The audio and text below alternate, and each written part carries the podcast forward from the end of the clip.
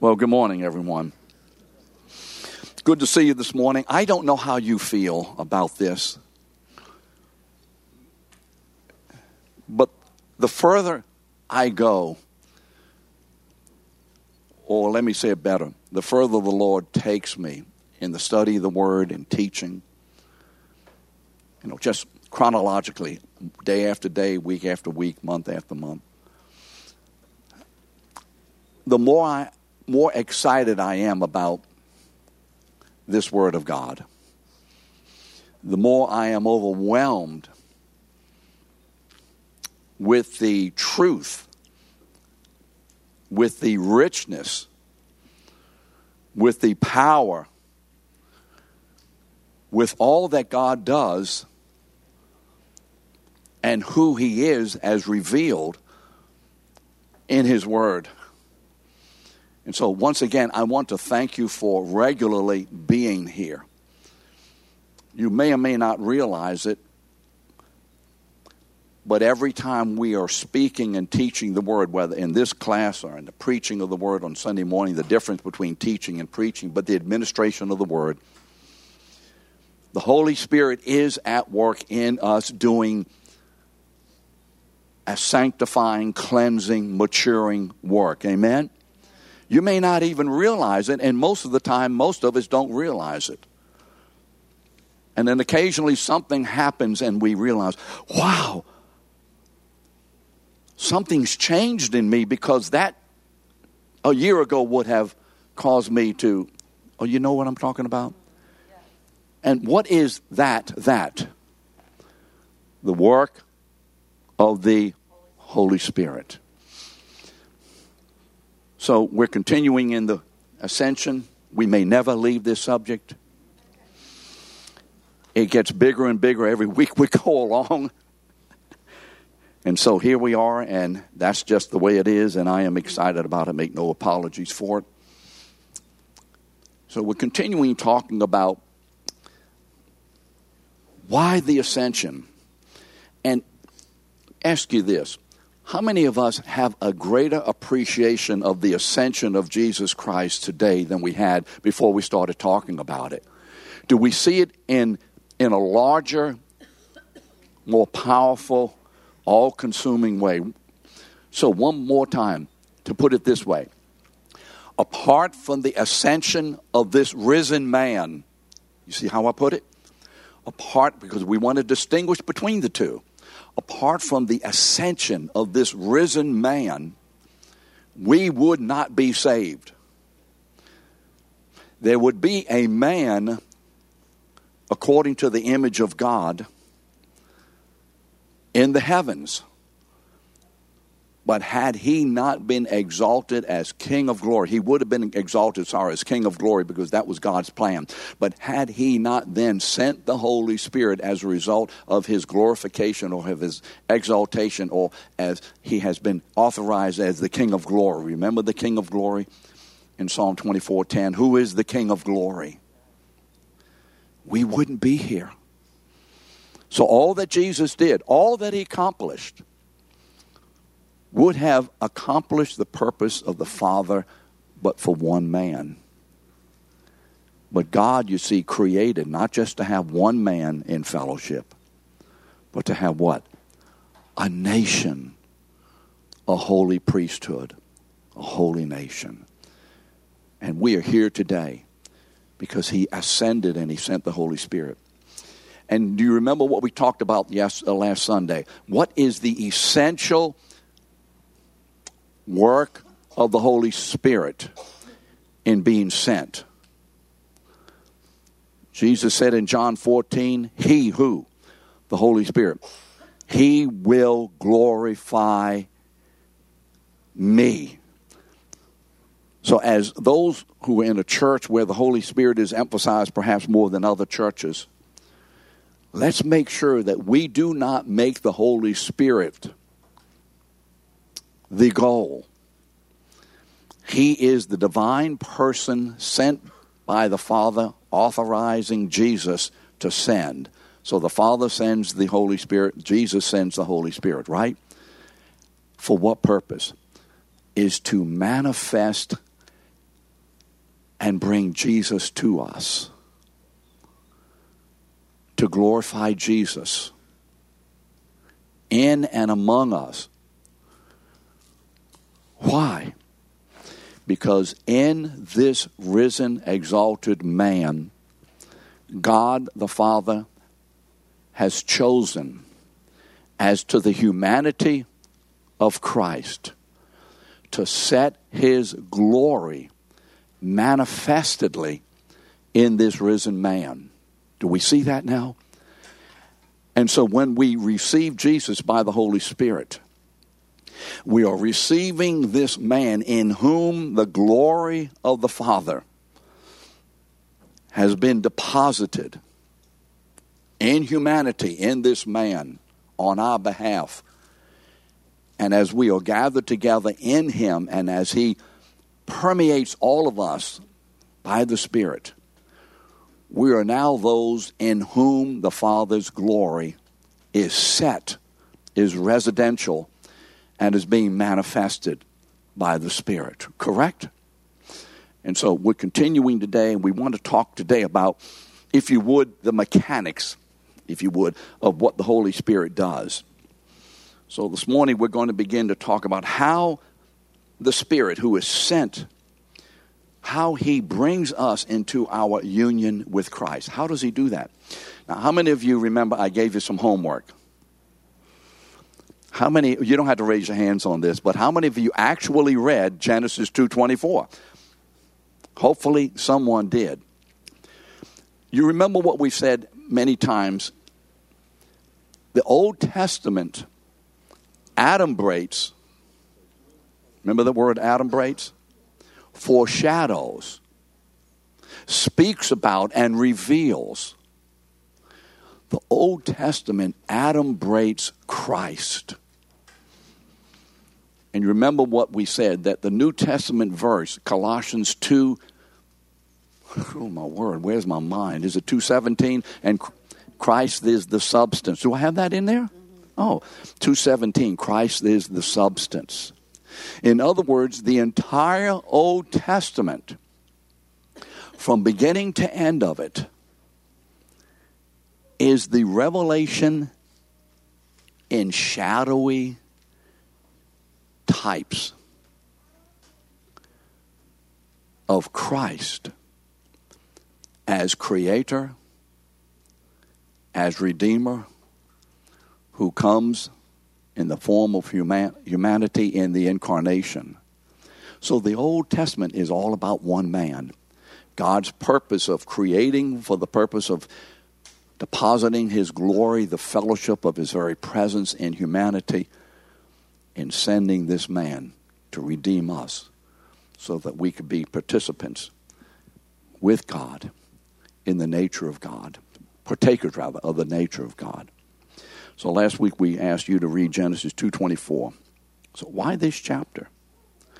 There's a lot in the Old Testament that adumbrates the relationship of Father and Son and the sending of the Holy Spirit, but there's something that is really unique, I think, about this particular chapter. Let's talk about the background for a little bit because we don't want to grab chapter 24 out of context.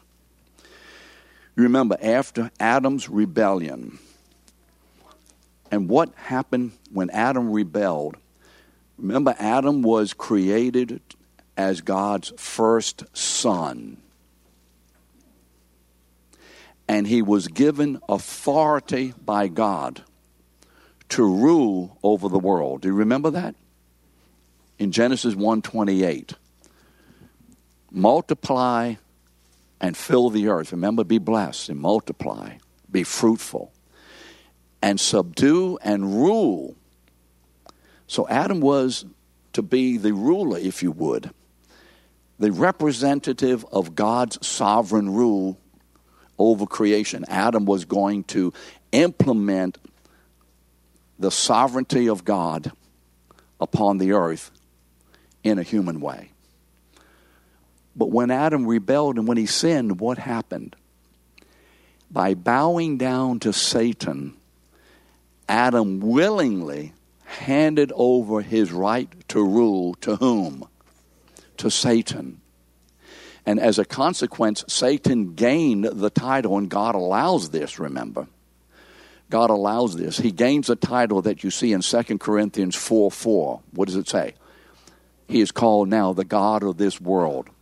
Jesus says, The ruler of this world comes, but he has nothing in me. And so, how did Satan become the ruler of this world? Adam, who was created to be the ruler of this world, hands it over to Satan when Adam sins. When Adam obeys Satan as his master rather than obeying God as his master. But after that, God promised to do what? Send another man, Christ. Remember that? The seed of the woman to reclaim his rule. Remember Genesis 3:15. God sends another man and that man will be the one who will Satan will bruise him as to his heel, but this man will crush Satan as to his head. Why head? Because head represents authority. And so another man will come and through his obedience, how does he do it? Through Jesus' obedience. Adam was to be obedient, and his kingship was based on God's giving it to him, but him having to obey to maintain it. And so Jesus, because of his obedience, is able to crush Satan's head at the cross. And as a result of that, Jesus regains, if you would, Ad, uh, the, the uh, rulership that Adam had that he gave to Satan, it comes back to humanity in this man, Jesus Christ, who was died on the cross and who rises from the dead.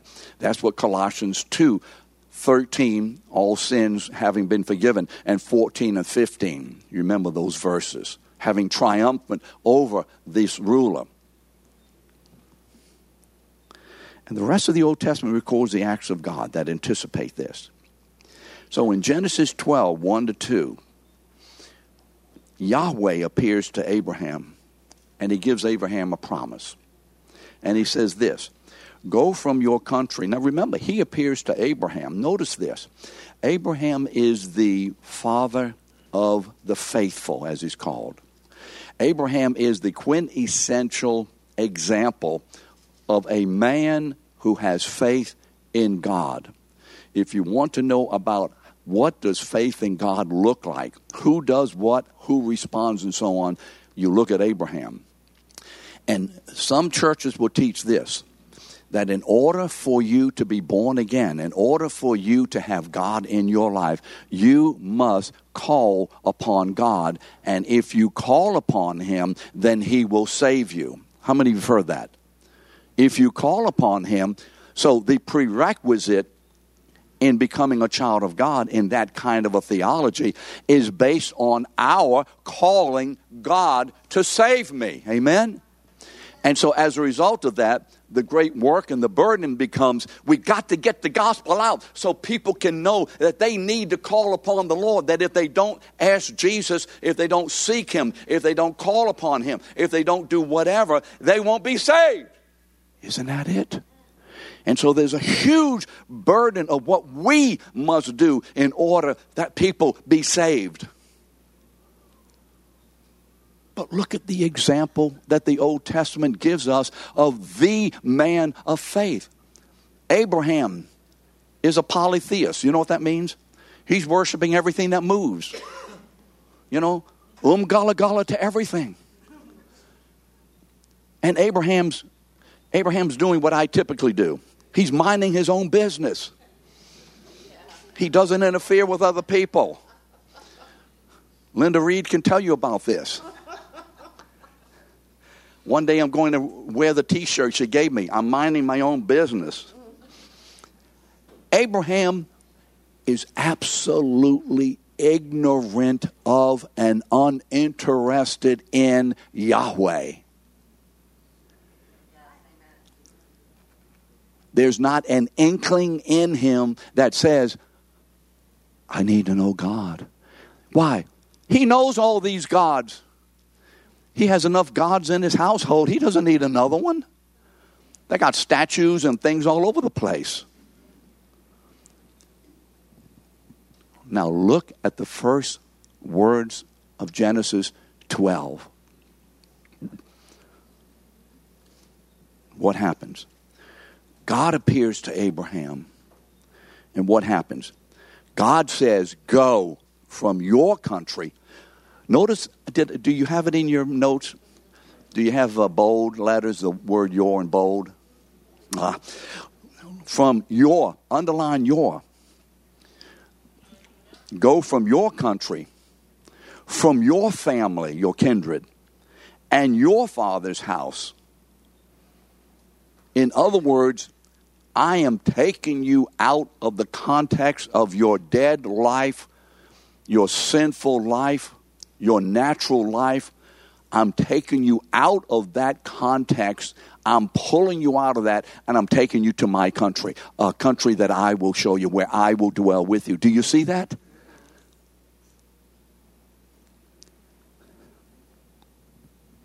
And I will make you a great nation. What does Abraham do? He goes. He goes.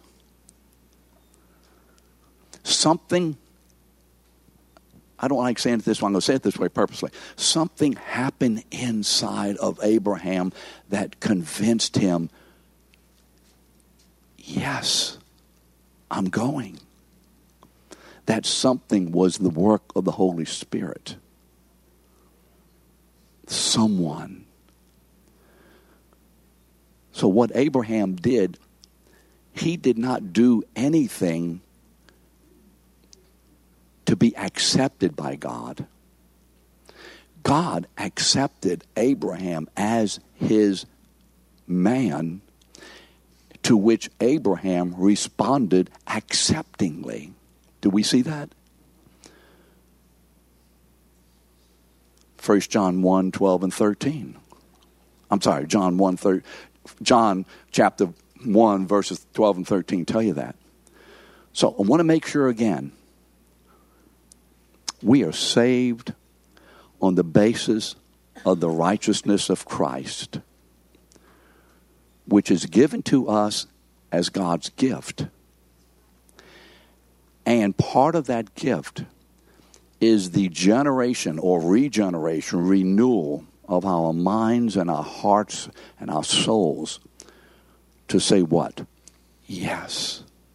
Faith to be saved is not a work, it's a response that produces a work thereafter the work of the Holy Spirit, right? So, for the next 25 years, Abraham walked in faith, waiting for the fulfillment of God's promise. For 25 years, he waits. 25 years. And remember, Isaac is born in Genesis chapter 21. 25 years. Genesis 24 picks up the story when Isaac is marriageable. He's at a marriageable age now. Now, let me read just some of the verses here and get the context of this father who is going to send his servant back to his own people to get a bride for his son. Do we hear Christ in that? So look at chapter 24. Now, Abraham was old, well advanced in years, and the Lord, Yahweh, had blessed Abraham in all things. And Abraham said to his servant, the oldest of his household who had charged of charge of all that he had. He said, "Put your hand on my thigh," and he asked him to, you know, swear that I may make you swear by the Lord, the God of heaven and the God of earth, that you will not take a wife or a bride for my son from among the daughters of the Canaanites among whom I dwell. Why? The Canaanites are a picture of those who do not belong to God but will go to my country. He's sending them where? To his own people. And to my kindred, to my family, and take a wife for my son Isaac. Do you remember that? So, who was Isaac? Remember, Isaac is this beloved son. You remember the beloved son in Genesis 22? Isaac is what, 20, 21 years old? And the Lord appears to Abraham and he says, Take your son, Isaac, your only son. By the way, he had another son, but that's another day. The son whom you love, the beloved son of the Father. Take that beloved son of the Father and go to the land of Moriah and sacrifice him to me. You remember the story? What word, where do you, what, what passage comes to your mind when I said the beloved Son of the Father? Matthew 3 17 or Luke 3, I've forgotten the verse in Luke. This is my what? You are my what? Beloved Son. In you I am well pleased. So, what do we have here? In verses 1 to 10, Abraham is the father of the beloved son who instructs his servant to find a wife from Isaac. And then the rest of the chapter recounts the events of Rebekah being brought to Isaac to be his wife. You remember that? So, what is this?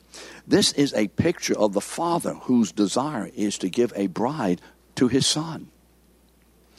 You see, this is a picture how God fulfills his Genesis 126 purpose, how he has a people and will have a people after his own image. And this is a picture of what is happening in heaven when Jesus, having been crowned King of Kings and Lord of Lords, and having been given all authority in heaven and earth, sends the Holy Spirit. It's a picture in the Old Testament of what Jesus will do in the New Testament. Father sends the servant into the world to get a bride for his son. Well, you say, wait a minute. Jesus sends, but Jesus sends the servant on the authority of God the Father. And that's what we're seeing as we see Jesus sending the Holy Spirit into the world. So, how does he begin to make us his children? The Holy Spirit has to be sent. He is the servant of God. And to whom does he go? To whom does the Holy Spirit go? To whom does the servant go? Bertus, to whom does this servant in chapter 24 go? To only one group of people. Am I right or wrong? Judy, to what group of people? His own family. Now you need to know this because we're going to talk next week about Romans 8 30, 29 and 30. And keep this in your mind. To whom does the Holy Spirit go for a bride for his son. To whom, Phyllis? To only one group of people in all the world, millions of people in all the world. Where is the servant going to go? To one group of people. Who? My family.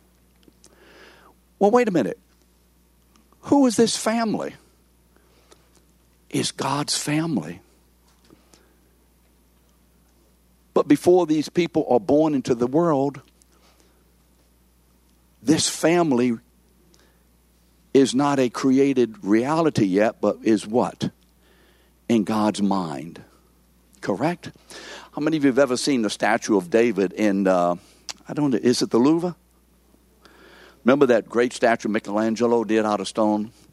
You, you, you know, I'm talking about the great statue of David. Beautiful, incredible you know, David standing up. Incredible. Where was that statue before Michelangelo carved it out? Where was it? In his mind. What you see is that statue is the revelation in a time context of what was in his heart and mind. That's the family of God. That's the family. Well, how can we be there when we're not? Of course we can. We do it ourselves, don't we? We do it ourselves all the time. We have a thought, a picture, something, and then we move to what? Bring it into existence. Are you with me on this? Okay.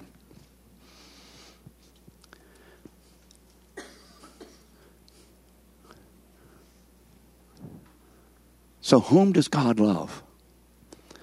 He loves his own people and he sends the Holy Spirit to save his own people, whom he knows before he creates them. Darlene, do you see this? Everybody see this? Natalie? Warren? So, why are we here today? I'm not here today because I received Christ. That's not the reason I'm here. Sissy, are you here because you received Christ? No. You see, if we would ask, why are you here? Because I received Christ. I was born again. So that's not the reason you're here today. You are here today. We are here today because we were in the Father's mind as His people before we were ever created.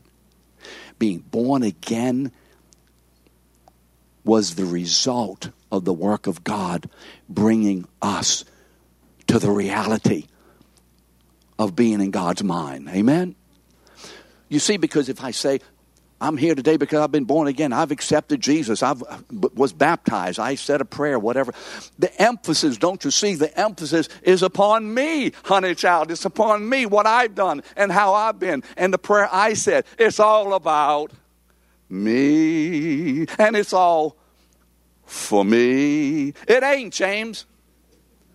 It's all about God it's all for God and it's all from God. You're here today because God knew you ahead of time and the Holy Spirit zapped you as He did me at a particular time. So, what does that mean? Is it possible that somebody whom God wants to be saved won't be saved? Is that possible that God will miss any of His children? Is it possible? No. So when you begin to worry about all those people who may not do this and that and the other thing, remember this God saves every single one of his children. In heaven, there won't be a seat vacant. Can you say amen? You see, if I, I know I'm taking my time on this, but the issue is this, and it's so prevalent. If my salvation, my union in Christ, has anything whatsoever to do with my decision, I can undecide myself out of Christ. I am here because God has made the decision that I will be here based on His knowing me ahead of time. Amen? To which I said, and we all said, what? Yes. Do we see it better? So let's change our terminology. Let's get rid of this foolishness. I found Jesus. It's foolishness. And say what? Jesus found me. Do we understand that? Do we all get it? Do we see the difference? I found Jesus. Where's the emphasis? Floyd, it's on me. I prayed, you see. I prayed. I heard that preacher, and I said, I prayed, brother, and I was saved when I prayed. No, you were saved before you prayed. You just didn't know it until you prayed. Can you say amen? You were saved before you prayed. You just didn't know it until you prayed. right? We want to get away from this absorbing I, me, and my, and be absorbed by God, God, and God. And this is important when stuff goes on in your life and you begin to all of a sudden, uh oh, whatever, and you clinging with your end of your fingernails and you remember, I'm here because of God's eternal plan and purpose, having known me forever before He created me. Amen? Billy, you got it? That's why you're here. How many of you know this is a good thing? Because if it weren't like this, how many of us think we'd be here? we ain't here because we decided to call on Jesus. Well, doesn't the Bible say something about calling upon the name of the Lord and they will be saved? Yes, but that call is the response to a previous call. That call is the heart's desire to say yes. Let me move along. The Spirit is the Father's divine servant sent into the world to gather a bride for his uh, Son. A bride from his own family that has been elected when? We were elected before Genesis 1 1. Before Genesis 1 1, we were in the heart and mind of God. Can you say amen and glory to God for that?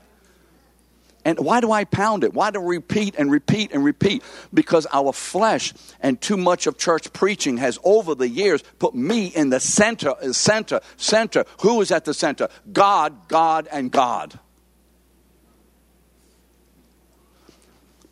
I can't stand it when people say, present something of themselves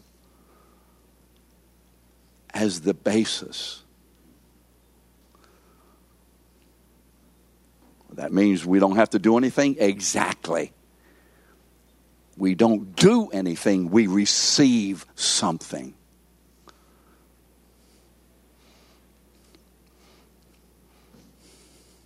You see, Rebecca was not chosen in order to become part of Abraham's family, but she was chosen because she was already a part of Abraham's family. The servant going to her by the Holy Spirit because the servant of God, I'm sorry, God had already chosen Rebecca to be the wife of Isaac, and Rebecca didn't know that, and Isaac didn't know that, but God knew it. And so Rebecca did not become the wife of Isaac because she did something to become the wife of Isaac. She became the wife of Isaac because she said, I do. Correct? Let's make sure we do not make too much of what we do in this or what we don't do or what, whatever. John 10, 26 and 27. Look at this. Think about this verse very carefully. Jesus is talking to the people and he said, He's talking about sheep. Remember sheep and the sheepfold and the door, and you're going in the other, uh, other way. I am the, uh, uh, the shepherd of the sheep. Remember that in John chapter 10? I'm the good shepherd. And he says, You do not believe in me. Oh, is this in your verse right there? Now, look at it very carefully. Why don't you believe in me? Here's what we would say You do not believe I'm sorry, you do not have eternal life because you do not believe. Right? Jesus didn't say that. He says this You do not believe in me because you are not what? What? What? I can't hear you. You're not my family. Julio, you believe because you were part of what? The family before you ever heard the gospel. He says, You do not believe in me. Not because you didn't call upon me, because you didn't do this or the other thing, because you didn't. He said, You don't believe me because you ain't my family. Extremely important verse. Most people get it backward. You do not have Jesus because you do not believe in him. Isn't this the way we would say it? Hear it? How many? Come on. You do not you're not saved because you do not believe in Jesus. Is that right? No, it's not right.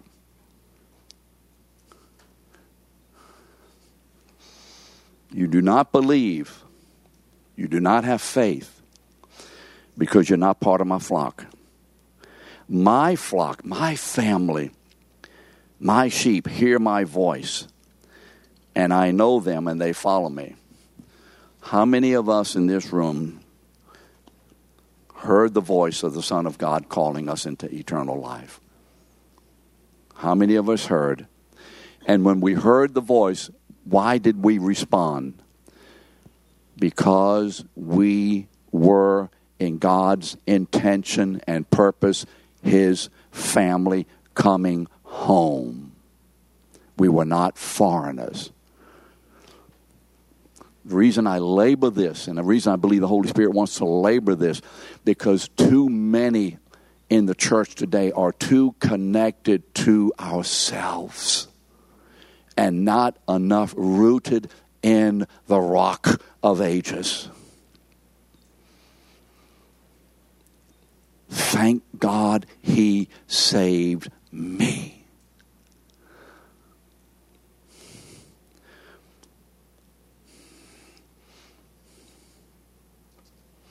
I'm going to skip John 17, 20 to 24. You have it in there. I've just ask you to take a look at those verses again. Jesus is praying in the garden. speaking to the Father about saving people. And he's talking about those who are in me, I in you, we're together. And so it's this, this union, this family activity that Jesus is speaking about. In fact, in John 17, he says, I do not pray for the world. How many of you have heard, how many of you have heard preachers say, pray for the world that everybody be saved? How many of you have heard that? How many of you have heard that's Jesus didn't even say that. He says, I don't do that. Now, if Jesus says I don't do it, what does that mean, Donnie?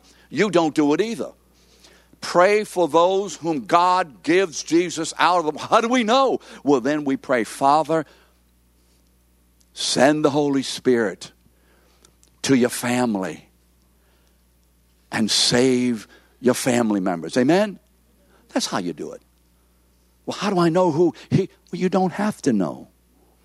You're just faithful to speak and preach and share the gospel and allow the Holy Spirit to pluck his family members out of this Satan's controlled world.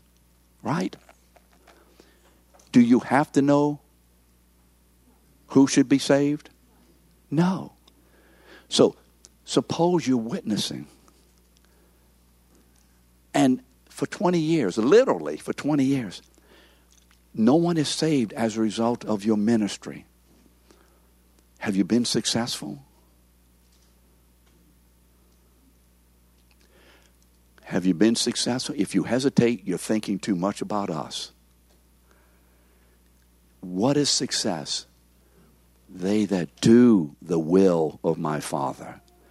And if the Father sends you into the world as his ambassador, which he does for each one of us, and our lives touch no one by the will of God, you are successful because you are walking in the will of God. Our success is, has nothing to do with how many are saved. Can you be relieved of this man centered burden of what we must do and how well we must do it? and how many get saved because of what I say and what I do. Can we be relieved of that and put the whole burden where it belongs on the shoulders of God Himself? Amen? And too many churches, the burden is on getting out and go out and go out and, and grab people because they need to be saved and do this because they need to hear. Well, yes, they do. But the purpose is not so they. The purpose is, Father, send us into this world and send us out and preach through us and minister to us so you will use us to pluck your people out of the fire, right? And if my life results in only one person being saved, and your life results about results from a hundred thousand being saved, if we have both obeyed the will of God, we are both successful. Whose work is it? Whose result is it? Who gets the glory? Otherwise, it's all about me. And it's also wonderful about how well I can teach and preach. And don't you think I'm doing a good job? And I hope I do better tomorrow because I want to touch somebody else.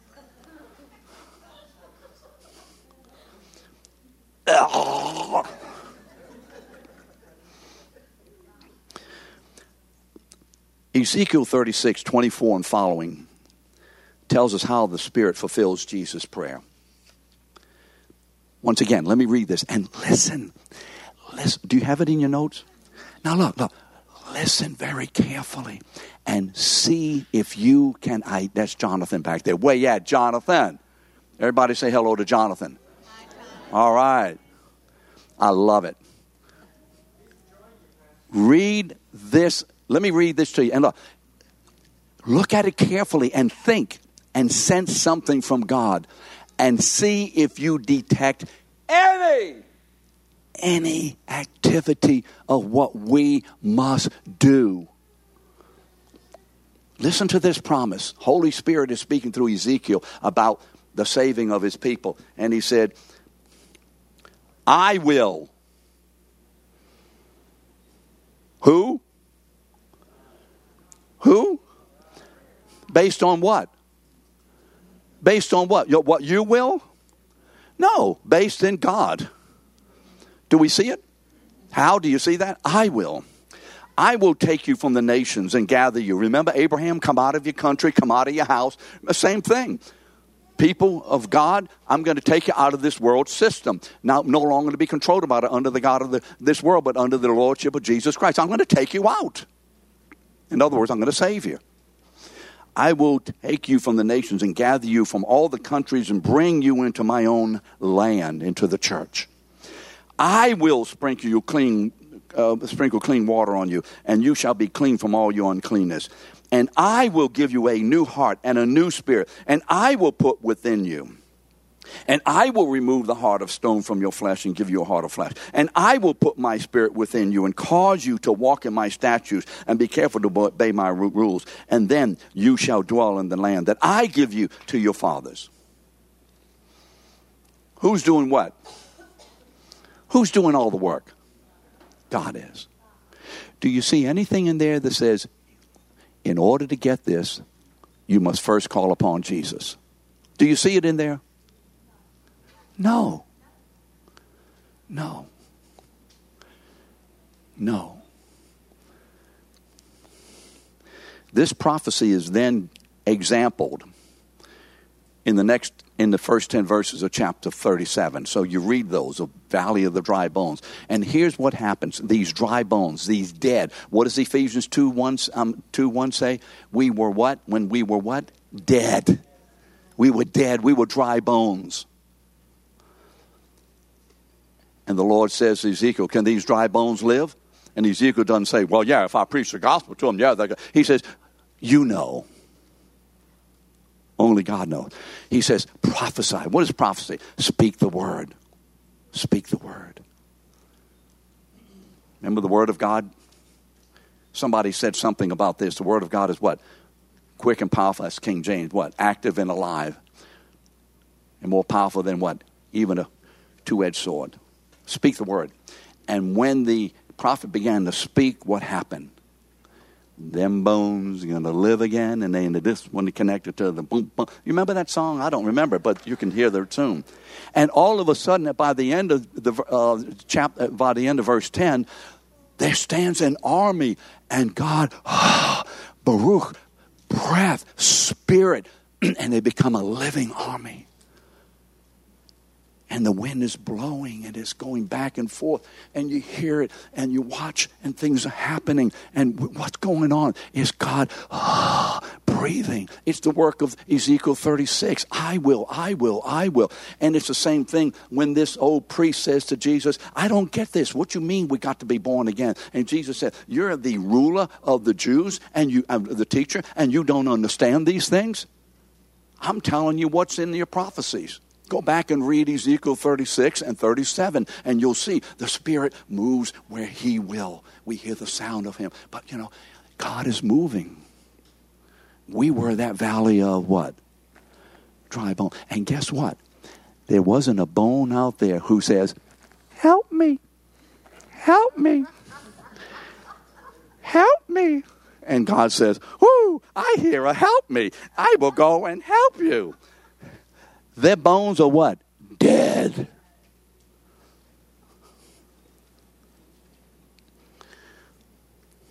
When Jesus tells Nicodemus, this is we must be born again, this is what he's referring to.